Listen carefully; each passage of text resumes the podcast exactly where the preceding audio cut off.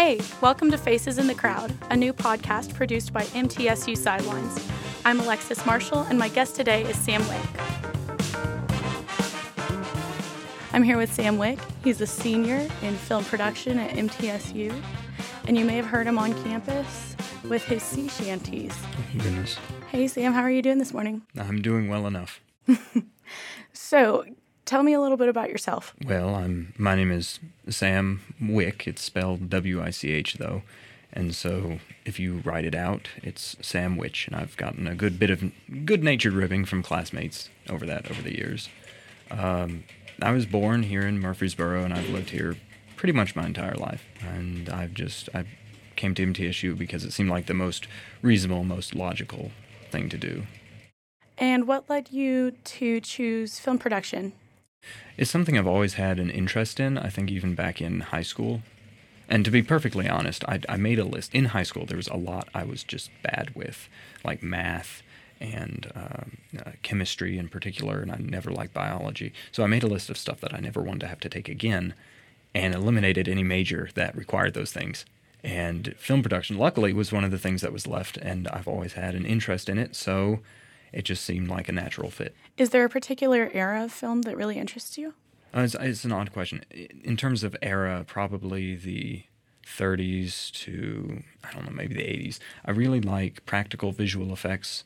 I like uh, shooting on actual film. Not that I do that much because it's v- incredibly expensive, but I like the technology of the early cameras that you would wind up like an old Bolex or something like that. And that's a common theme for you, isn't it? Being into older things. Can you explain that a little bit? I don't, I'm not sure I've ever been able to explain it, but it's certainly there. So growing up, I really liked computers. I was until about 13 or 14. I was all about technology. What was the most recent thing? I loved Star Trek growing up. And then I realized how much time I was just spending and getting nothing done and having nothing to show for it. And at that point in my life, I just, something switched and I just fell in love with older and older things. So more tangible things than anything that you could find on a computer. You know, it's not a digital file. So if I like photography, I like to shoot on film and be able to hold it up to the light and actually see the image in the film itself. And there's just something magical, I think, about the past and history. And I've, I've from about yeah 13 or 14, I really just fell in love with the past. And so people may see or hear you on campus singing sea shanties. You've expressed an interest in specifically maritime culture. Where did that come from exactly? So growing up, I was homeschooled through the sixth grade, and my father would read the works of G.A. Henty for history class. We did other things, but among those would be the works of G.A. Henty, who's a historical author. And I really, I fell in love with that time period, and I would watch a series called Horatio Hornblower. It was an eight-volume set set in the Royal Navy during the late 1700s, so it was the British and the French just going at it. Uh, they were always at loggerheads, but they were really went at it in the late 17 through 1815. So I fell in love with maritime culture when I was pretty young, and that stayed with me throughout my entire life. And that's where I found the shanties grew out of that. And if you have heard me around campus, I just want to apologize. I'm under no illusion that I'm a good singer. It just, I don't have an iPod or anything like that. So it just helps me pass the time pleasantly. There's just something about it that just makes you feel good to just go around with a you know some sort of a marching tune and just brings a smile to your face and i think they're as i'm walking around campus I, I just see a lot of people and they they just seem sad or just resigned or almost in a, a, zombie state and it always depressed me. It keeps at least my spirits up. Would you mind singing one of them for us? i'll, I'll do my best. Let me see. So one of the this is not a military song necessarily. This was actually a poem uh, wrote, written by Rudyard Kipling called Route Marching, which is is about the military, but it wouldn't have been sung in the army itself. But uh, it's one of the more recent ones I've come across. But we are marching on relief over India's sunny plains, a little front of Christmas time and just behind the rains. Oh, get away, bullock men, you've had the bugle blowed. There's a regiment a marching down the Grand Trunk Road. Down the Grand Trunk Road with your best foot first, and the roads are sliding past. and every bloomin' campin' ground's exactly like the last, while the big drum says with its rowdy dowdy dow, Kaiko kisse washti don't ya Hampshire achi chow. All right. Thank you so much. That was great. It brings a smile to my face. I hope it doesn't annoy. If anyone's listening on this and I've ever annoyed you as I march across campus, I'm sincerely sorry. I don't know that anybody has ever probably heard that and thought annoyance. I think intrigue. I think amusement.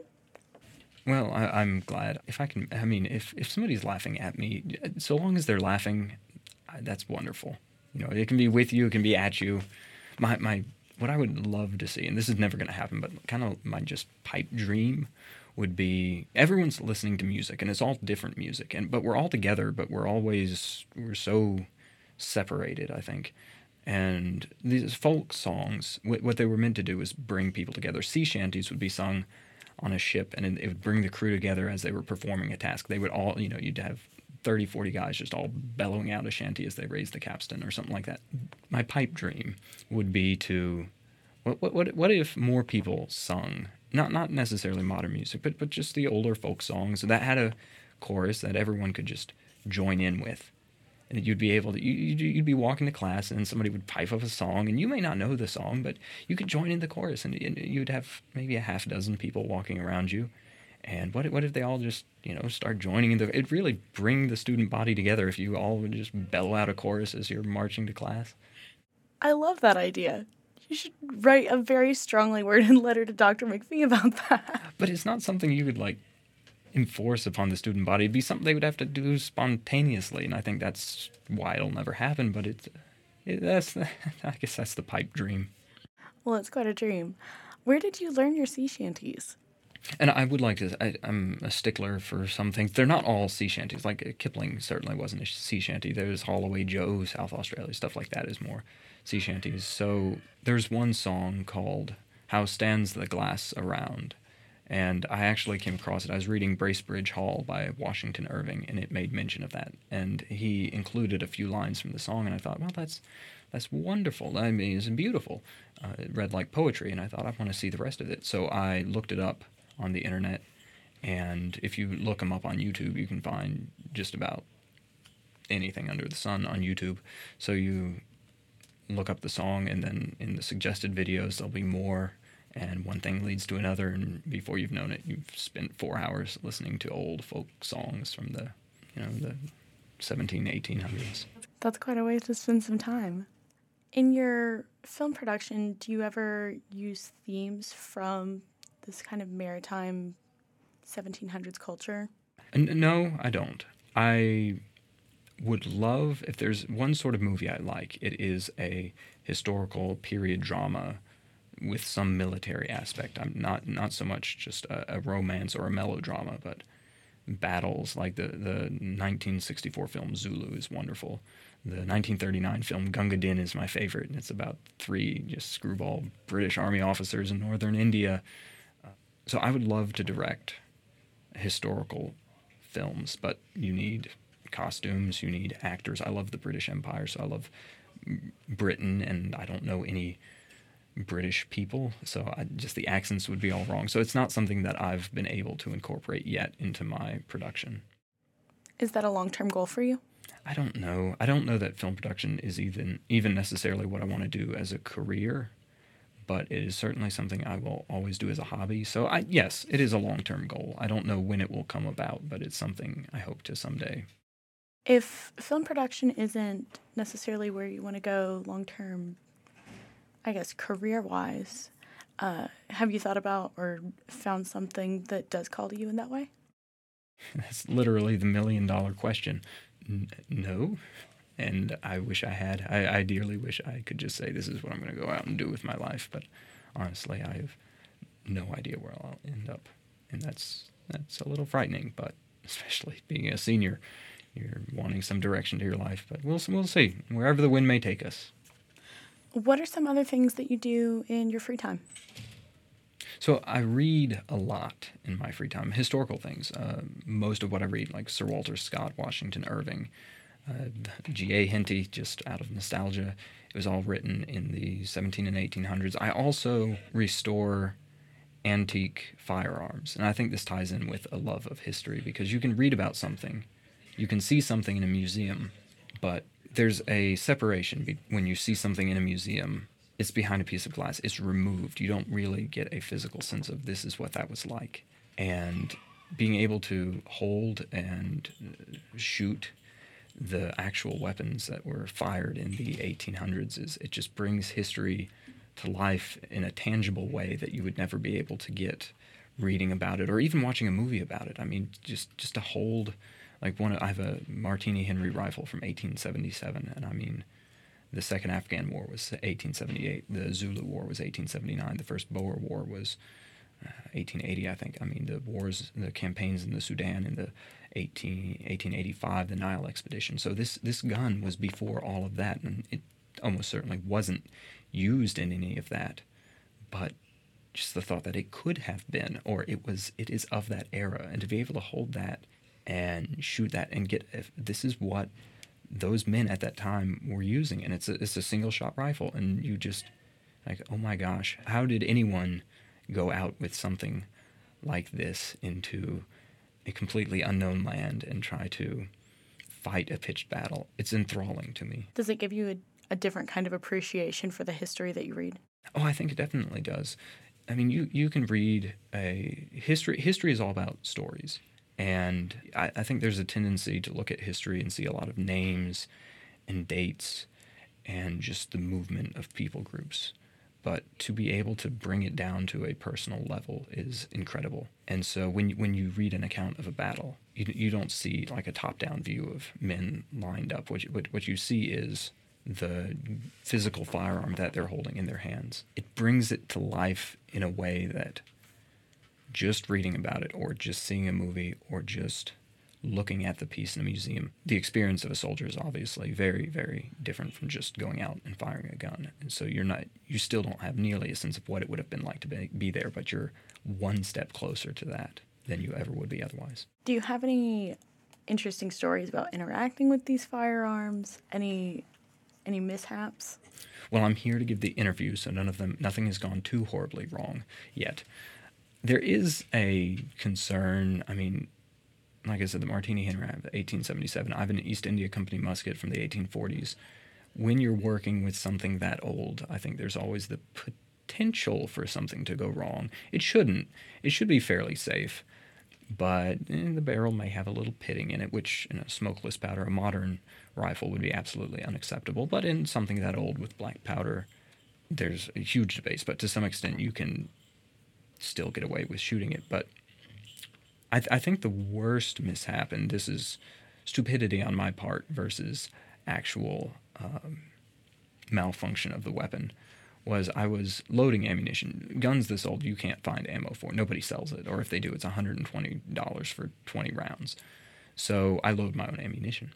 And I had taken a um, bullet out. I, I don't have a press, so I seat it manually just with my thumb and I spilled about 85 grains of black powder. Now, that's a, for those that don't know, that's a pretty sizable amount of powder just on the ground. And I thought, oh, well, this is useless now. I can't just pick this up and put it in the gun or put it in the shell casing because it's got dirt mixed in with it. I don't want to do that.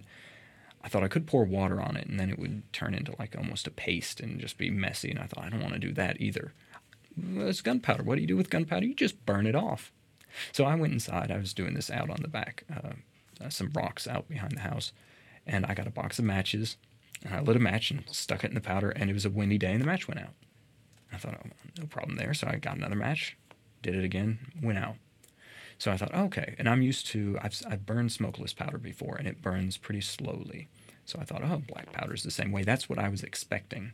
And I covered it with one hand, and I kind of leaned over. At the time, I had a, a mustache that kind of curled around. I leaned over it and I got another match and I, I lit that match.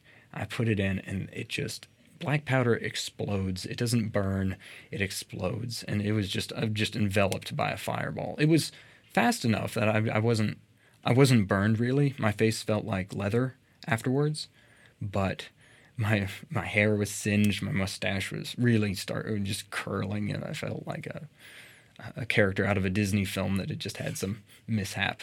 So that that's probably been the worst. I just I was in shock. I just kind of waddled up to the chair out behind the house and just kind of plopped down there for a few minutes and just kind of thought about where my life was heading.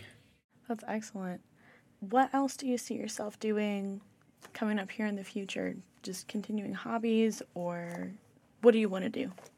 Realistically, my hobbies, and I, I go between these, are reading, uh, antique book collecting, working with firearms, working with film, be that still photography, and I'm actually I'm getting more into. I'm taking a black and white photography class this semester, so I'm doing more with photography this semester than maybe firearms or film production.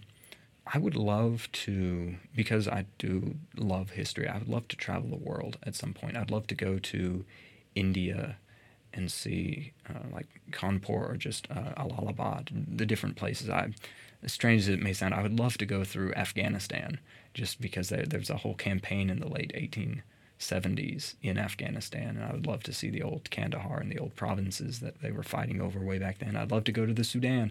So not normal tourist destinations, but it, the history of the place really draws me to those.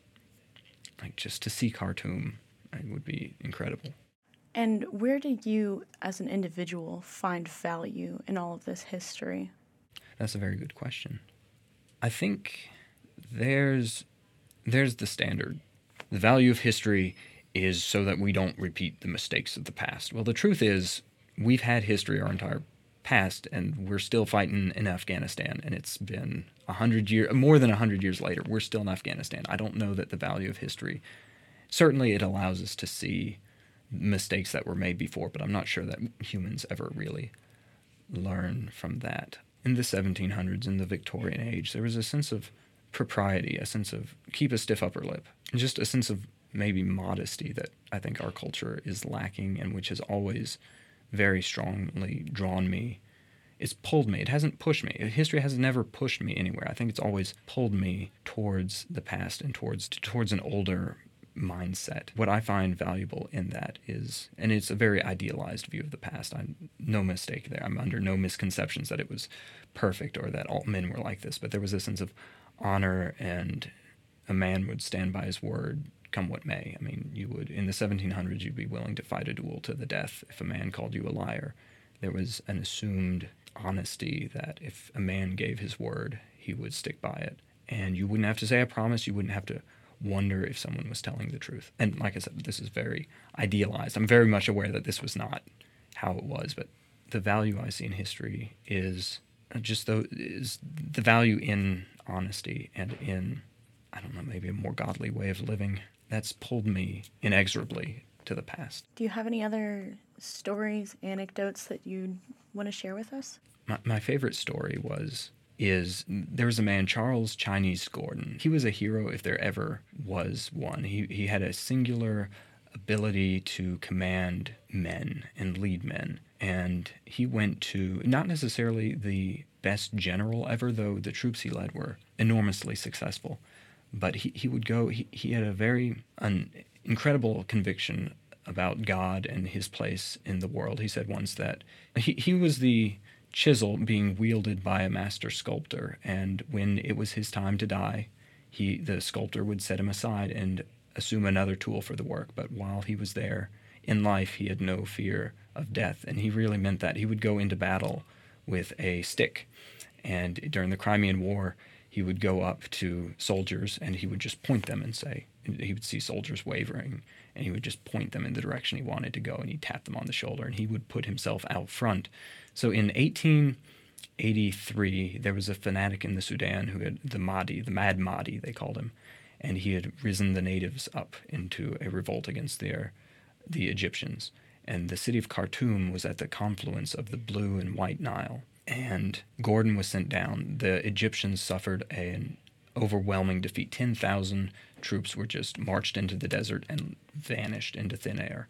And slowly news f- filtered back. They were led by a British general because the British and the Egyptians were tied together at that time.